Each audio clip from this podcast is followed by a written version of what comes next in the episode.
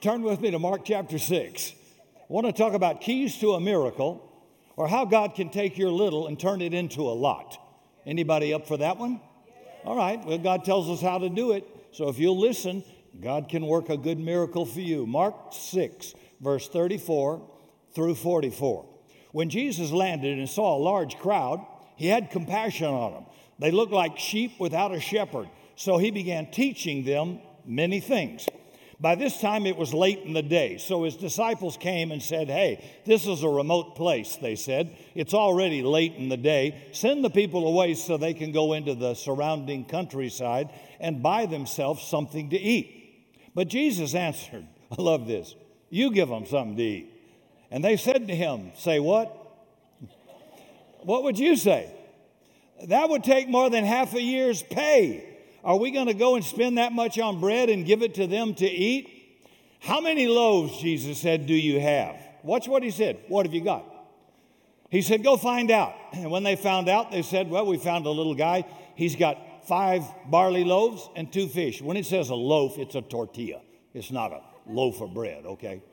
Then Jesus directed them to have all the people sit down in groups on the grass. So they sat down in groups of hundreds and fifties, taking the five loaves and two fish. Looking up to heaven, Jesus gave thanks, broke it, and gave to the disciples to distribute to the people. Can you imagine what they're thinking?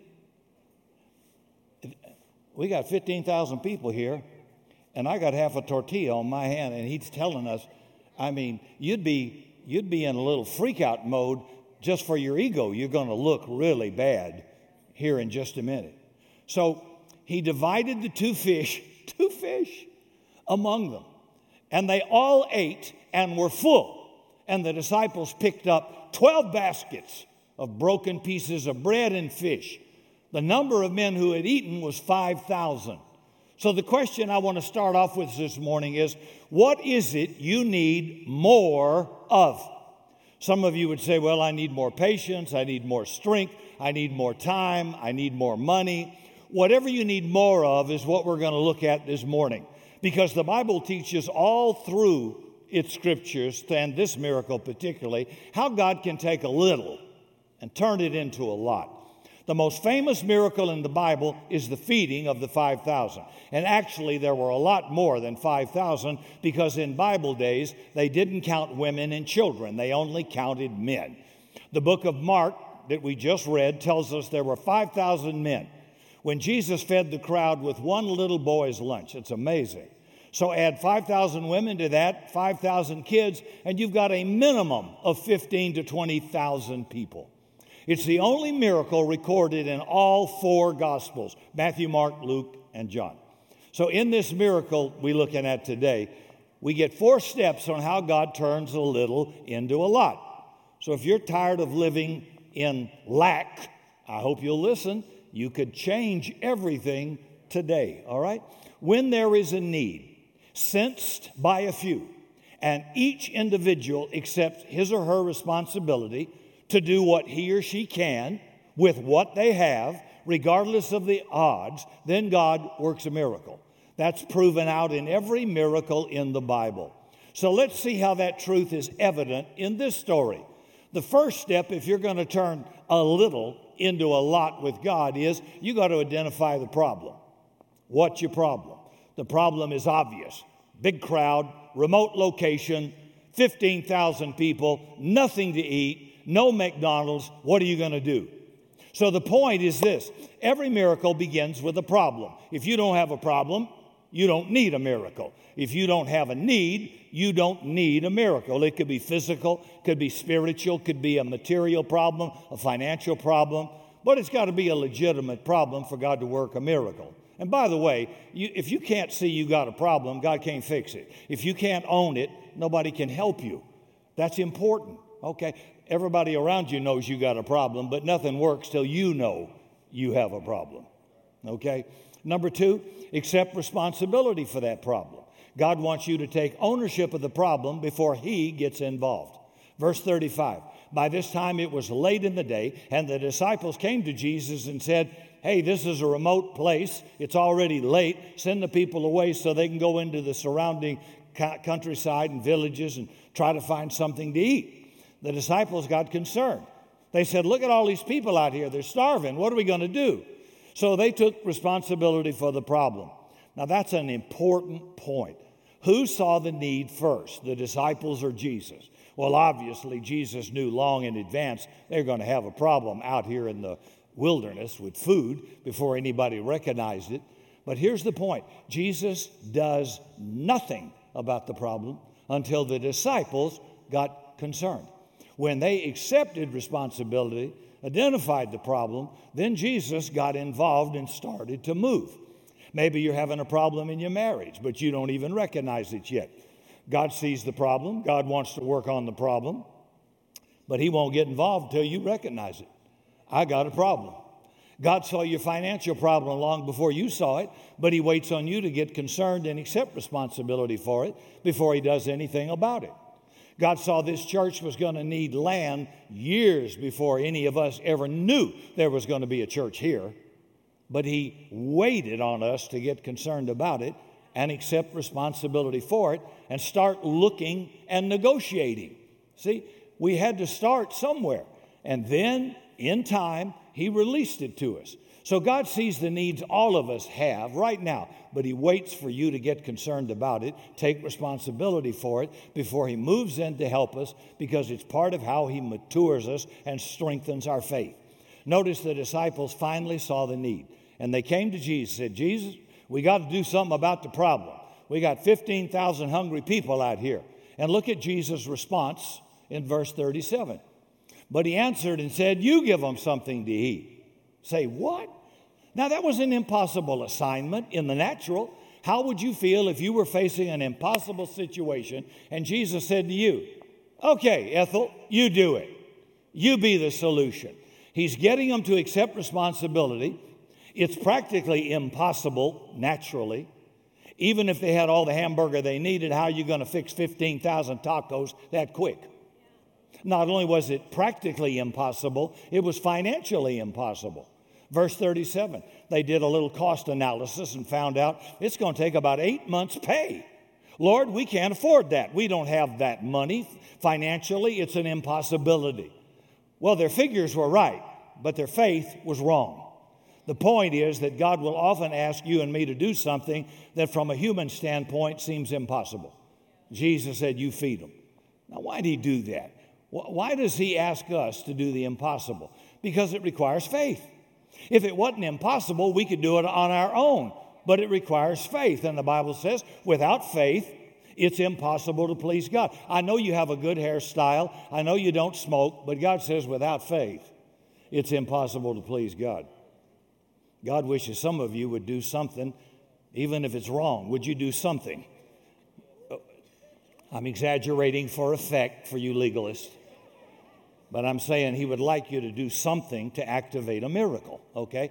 You won't find in the Bible a miracle rarely ever being done without somebody doing something. That's a fact. So he stretches us by asking us to do the impossible. Now, there are three common reactions people have towards problems. First, we procrastinate, just put it off. Verse 35. By this time, it was late in the day. They'd been putting it off all day long. They hadn't dealt with it. They're waiting, waiting for somebody else to do it. The disciples had all day to see the potential problem, but they wait till the end of the day. Some of you wait till your wife said, I want a divorce. Some of you wait until you get laid off. Some of you wait until uh, you get notice from the IRS or you get bill collectors coming. You saw this coming a long time before this, but you did nothing to do, deal with it. So they did nothing. They just waited on Jesus or somebody else to do something. So, my question is what difficult choice or decision are you putting off? Procrastination never solves a problem, it just makes it worse, right? My grandfather used to say, Ricky, bad is never going to get better longer, it gets worse. What does the AA say, Alcoholics Anonymous? Denial is not a river in Egypt. And people just deny I got a problem. They procrastinate. They wait until the end of the day. I'll do it tomorrow. That's not a day of the week. Do you do it now? Today is the day of deliverance, God says. Third, we pass the buck. Let somebody else do it. Verse 36 Send the people away, out of sight, out of mind. Look the other way. Pretend it doesn't exist. Maybe we can ignore it. So we just pass the buck. And basically, the disciples were saying, Not our problem. We didn't invite these people to come out here and listen to you, Jesus. They came on their own. They got a problem. They ought to solve it. It isn't our responsibility. It's not our business. If they're hungry, let them go find their own food. And one of life's biggest cop outs is the statement, It's none of my business. If you've got a friend who's wasting his life, it is your business. If you've got a kid going the wrong direction, it is your business. If you've got somebody you love and care about about to make a wrong major decision, it is your business because love cares. It cares. See, don't procrastinate, don't pass the buck, or we worry about it. Verse 37 Lord, we did what you said, you know, we thought about it, and it's going to cost eight months' wages. Are we going to spend that much on bread and then give it to them to eat? So the anxiety of the disciples goes into overdrive and they start thinking, what if? How are we ever going to afford to feed this many people? How will we transport the food and keep it fresh? Who's going to clean up the mess after we feed them? Who's going to underwrite the liability insurance for this crowd, just like Woodstock? It could take weeks to get a health permit to have this thing. See, they're worrying. Typical reaction we procrastinate, pass the buck, and we worry. And what's funny about it is Jesus is the solution. He's standing right there with them. This is Jesus, the man who can turn stones into bread. And they're looking for Colonel Sanders and KFC. They're not thinking, they're just worrying. Worrying is the opposite of faith, and it never solves anything. It only makes problems worse. Worrying doesn't work. So, what do you do when you realize you need a miracle, that you got a problem? You accept responsibility for it. I got a problem and realize that procrastinating, passing the buck, or worrying about it isn't going to solve my problem, isn't going to help, what do you do? Point number three you do what you can do. You do what you can do. And everybody can do something, right? And you do it with what you have. You do what you can with what you have. God waits to see what we're going to do with what we have, not what we don't have. Then he steps in. Verse 38. First thing he says is, What you got? Have you ever noticed through the Bible God said to Moses, What's in your hand? Well, stick. Well, give it to me. Uh, prophet sees a little widow woman in a famine. What do you got? She said, Well, I've got a little cruse of oil and half a cup of flour. We're going to eat it and die. And he says, Give it to me. And she ate for a full year. A little widow woman had two mites. Give it to me. A little boy had five loaves, two fishes. Give it to me. We got 12 baskets full. You wouldn't have to go to HEB for a month. That's kind of nice.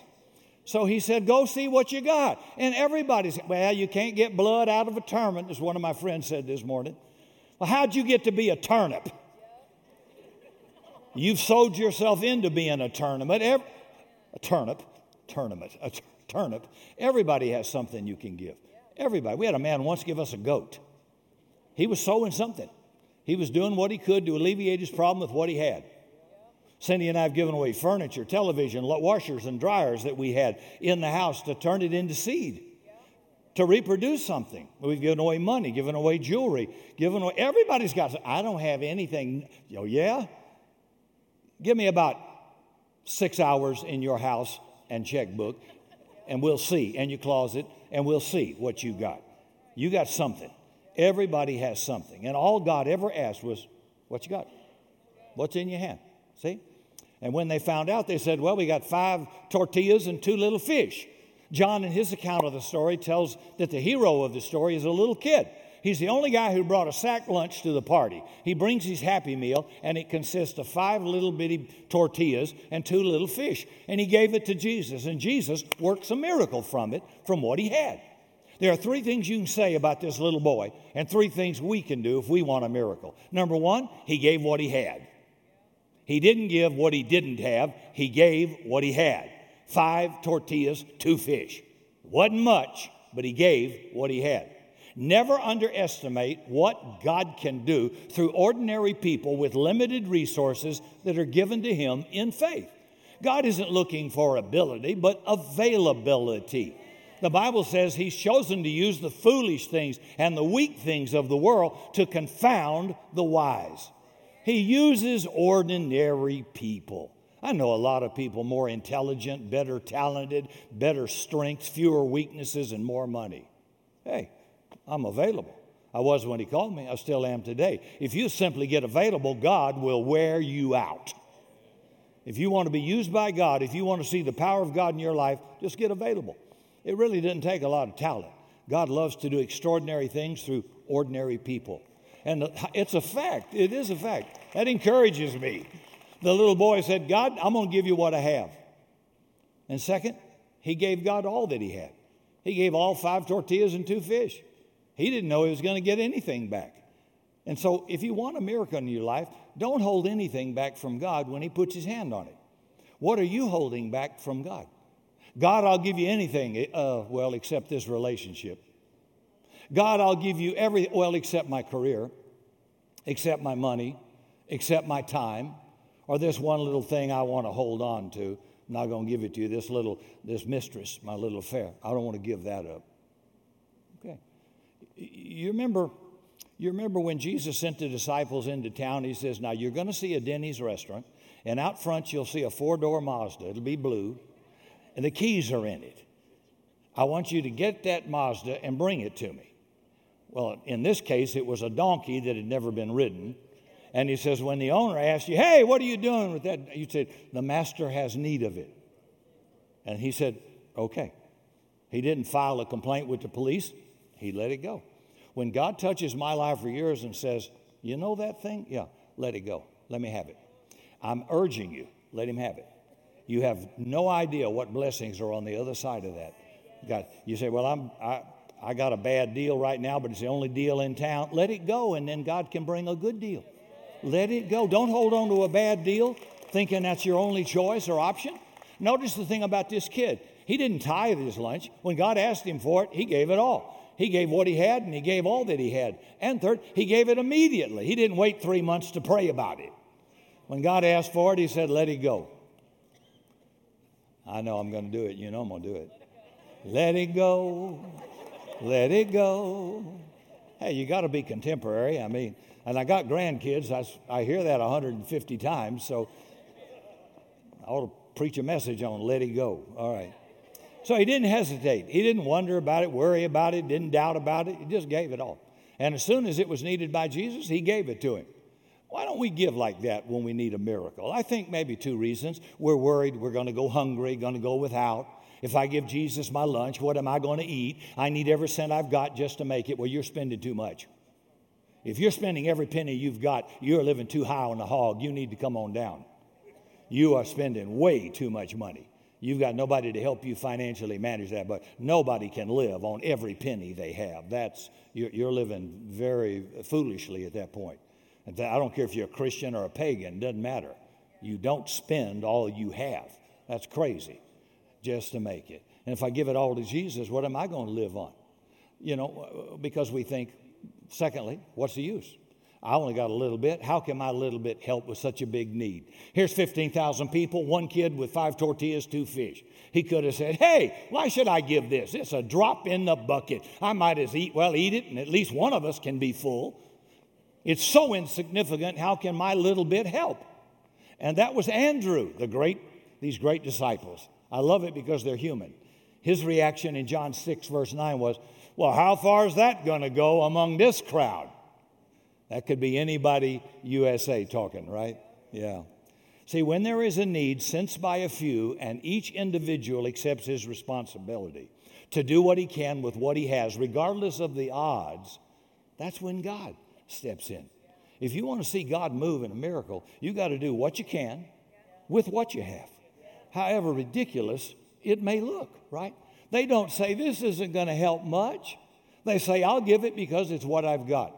So, what's my little bit going to do? It's so insignificant. I don't have much to give. What good is it going to do to help? The fact is, it's going to do you a lot of good. And Jesus sees what you've got to give. Look what he says in 2 Corinthians 8, verse 12. The important thing is to be willing to give as much as we can. That's what God accepts. And no one is asked to give what he does not have, ever. If Jesus asks something for, from me, then he already knows I'm able to do it. I might not even believe I can do it, but if he asks me, I can do it. I just, I'm going to have to step out in faith because without faith, it's impossible to please God. Everybody lives at a different level. So it's not equal giving. We can't do that. It's equal sacrifice. You know, if a man makes $20 million a year and he gives 10%, and somebody makes $70,000 a year and they give 10%, that's equal sacrifice. 10% is 10% of whatever you got. Nobody, the, the millionaire, the multimillionaire didn't outgive you in terms of amount, but not in terms of sacrifice. And if I gave 20% of 70,000 and he only gave 10%, I outgave him. I sacrificed a lot more than him. See, it's not the quantity of the thing, it's that it's that it's the sacrifice that you're making in it. Two two pennies. The, Jesus said these guys gave out of their abundance. This little widow woman, she gave all she had. She gave more than all of them. See, God looks, He keeps score way different than we do. But your little and my little starts adding up. You know, Mother Teresa said, I can do what you can't do, you can do what I can't do, but together we can do great things. And when you start putting stuff together, God multiplies it. It's really amazing. Hey, here's the thing about seed seed does not discriminate, it does not care what your race is. It does not care what your gender is. It does not care about the failures of your past. It does not care about your political ideology. It doesn't care that your mama didn't love you and gave you up for adoption. Seed is programmed by God Almighty into its DNA to do one thing for anybody in any nation on the earth. If you sow it, it'll reproduce. That's it. It doesn't matter who you are or what your past is. It isn't based on morality, it isn't based on good works. It's a seed. A seed doesn't get you into heaven, a seed can get you out of poverty. A seed can open a door for God supplying your need, but it does no good until it's sown. That's the way God made it. That's why some guys who aren't even Christian live much better than Christians because they're generous. HEB has the founder was a tither from the beginning. He honored God with his resources and then he gave above that. Every company that tries to come in and compete with HEB never makes it. HEB is the most generous corporation in this city. They, they support the poor, every foundation, they give to their own church. I'm telling you, that family had a good father, a good foundation, and God has blessed them richly. And it ain't just because they have good food. Generosity. I'm thinking, I'm not going to let a pagan outproduce me. I'm not going to let a pagan work a formula God gives for anybody and not use it. That's just the dumbest thing I ever heard. So, when we have given our best, when we recognize the problem, when we've accepted responsibility for the problem, and we don't procrastinate about the problem, we don't ignore the problem, we don't pass the buck, let somebody else do it, we don't worry about it, we do what we can with what we have, and we give our best to God. And then, four, expect a miracle. Now, you, you moved, now God's going to move. Verse 39. Then Jesus directed them to have all the people sit down in groups on the grass. So they sat in groups of hundreds and fifty, taking the five tortillas and two fish. Looking up to heaven, he gave thanks and broke the loaves. And then he gave them to the disciples to set before the people. And he divided the two fish among these 12. All and were satisfied. I don't know how you'd feel, but if Jesus handed me with 12 of us and named but five tortillas and two little fish, that couldn't have been much of a fish. Out of 12 people, what would you think? I mean, we're not talking a 200 pound tuna, talking about a little boy. And five tortillas with 12 guys. And I'm thinking, I got to walk over to my crowd and get, I'm probably going to do it this way. I don't want him, in case it goes bad and it's not working. But as they broke off pieces, it just kept reproducing and reproducing and reproducing. And when everybody finished, you got 12 baskets full.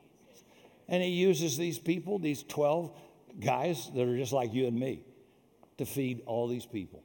So expect a miracle. God specializes in things humanly impossible. If you ever use that word, impossible, listen for God to laugh. God will snicker at you. Impossible is not in his vocabulary. I mean, if he can raise the dead, if he can open the Red Sea, if he can feed you with an unclean raven, if he can make a 90 year old woman have a baby and a 100 year old man, for God's sake, what's the problem with your Mazda? You see how foolish we look sometimes. Jeremiah 32, 27. Nothing is too hard for God. Nothing. He can overcome your addiction. Maybe you've had people say, well, and they give you statistics. You leave God out of the equation. With God, nothing's impossible. If I'm called to do it, if God demands that I do it, I can do it. With Christ, all things are possible, right? Mark 9, verse 23, Jesus said, All things are possible to him who believes. That's a pretty inclusive statement. No matter how big your problem is, God can handle it. But you got to do your part. You do what you can with what you've got, and then expect God to take it from there. God's not going to do what you can do. You remember when Peter was in prison in the book of Acts and the angel came, unlocked the doors, put all the guards to, to sleep? And you know what he told Peter? Put on your sandals. The angel wasn't going to put on his sandals. Put on your drawers, Peter. I'm not going to dress you. You do that. There were certain responsibilities you have to do. So God waits on us to do what we can with what we have. I will guarantee you in this crowd this morning, if you'll begin this as we close this year, John R. Rice told me as a young man, he said, Ricky, there will be a day when you hit an impasse, when you can't get a need met. Yeah, you tithe and you give and you hit an impasse. He said, What I have learned over my, back then he was 80, he printed a Christian magazine. He said, What I have learned is give something away. He said, I've given away a printing press to a struggling new magazine. I, have given away free subscriptions. He says, give something away. One time now, you're going back in the early 70s, we bought a home in Savannah, Georgia, but I also had a lot. Back then, it was $20,000 for that lot, but the house came available. The negotiation went in my favor, and I took it, but I've got to sell that $20,000 lot, and it's just on a month to month note and it ain't selling. And I'm running down there, I'm anointing the trees on it with oil, I'm praying over it, I'm running around it. Nothing. Not a call. Nobody's calling for the sign on that lot. And I remember what John R. Rice said. I said, honey, we're going to get a pickup and we're going to load it up. We got a La-Z-Boy, we got an RCA color television, and a washer and dryer. And I took it to the poorest couple in our young adult class. We had 700, and they lived in a shack you could see through and had a couple of babies. So we took the boys from my class and we took it over, set up the washer and dryer, set up the La-Z-Boy and the TV for them because they couldn't do a thing to pay it back to me. At 5 p.m., eating supper. It's dark. It's winter. I get a knock on the door. A Chicago businessman in a trench coat is standing there. He said, Excuse me, sir, uh, do you own that lot 47 down here on Skidaway Island? I said, I that speaketh unto thee am he. Yes, I, yes, I am. He said, I want to buy it. Gave me a $5,000 deposit and says, We'll close it in a week. He did. And boy, was I happy. I had done everything I could with what I had. And then I took John R. Rice. I said, give something away.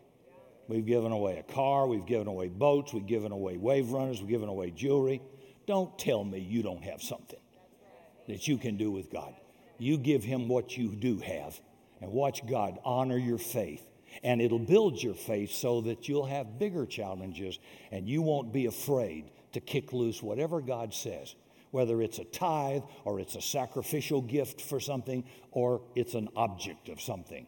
But give and ye shall receive. It is a principle that works for folks you don't like. It will work. Expect God to help you in your problem, on the job, whatever. Matthew 9, verse 29 according to your faith, be it done to you. That verse says, I get to choose what God does in my life. According to your faith, it'll be done to you. You want to believe God for a little? Okay, He'll do a little in your life.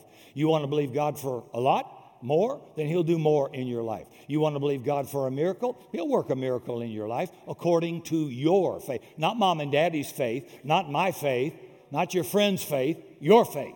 Your faith. You get to choose. And it teaches a principle that runs all through Scripture that you can't outgive God on anything. Whatever you give to Him in faith, the blessing is incredible. And the disciples picked up 12 baskets full of broken bread and fish and the number of the men who had eaten was 5,000. 12 baskets of leftovers. The little boy went home, came home, left home with five loaves, two fish, comes home with a 12 apostles and 12 baskets. Don't you know mama was shaking? Son, have you robbed a store? What have you done? Anytime you give sacrificially to God, you always end up getting more back. You can't outgive God. Whenever I say, Jesus, I don't have much, but I'll give you what I do have, I'll give you all I have, and I'll give it now, you always get more back in return. That's why giving is really a test of faith. It really is. What is it you can't let go of? See, I think the central lesson of the story is what we want God to do for us, He wants to do through us.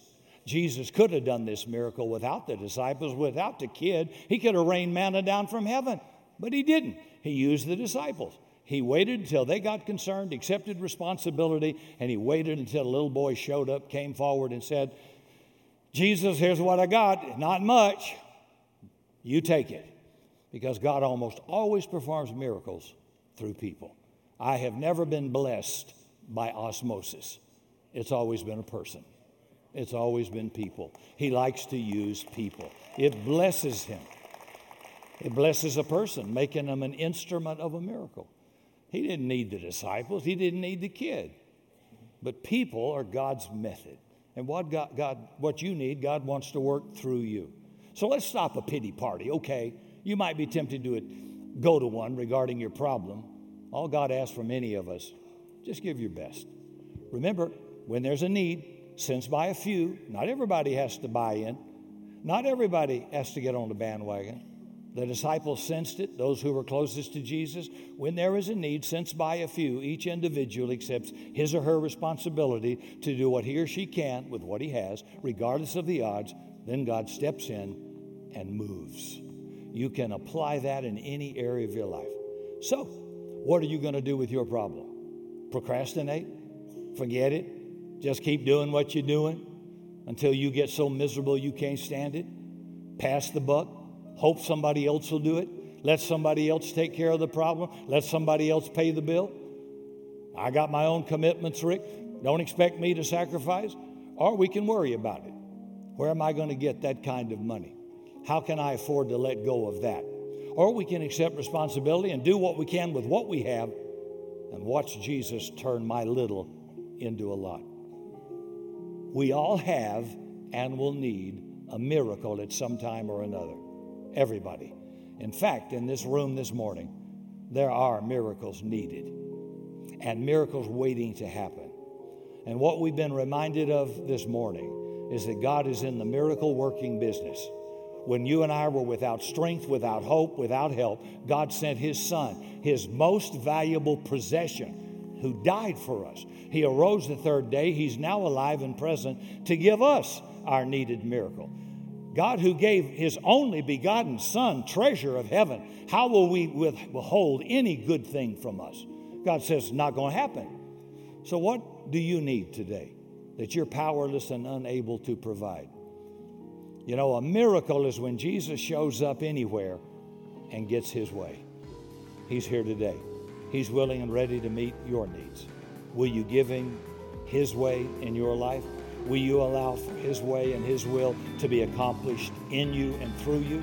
Miracles happen when He moves. For more information on Summit Christian Center, visit summitsa.com.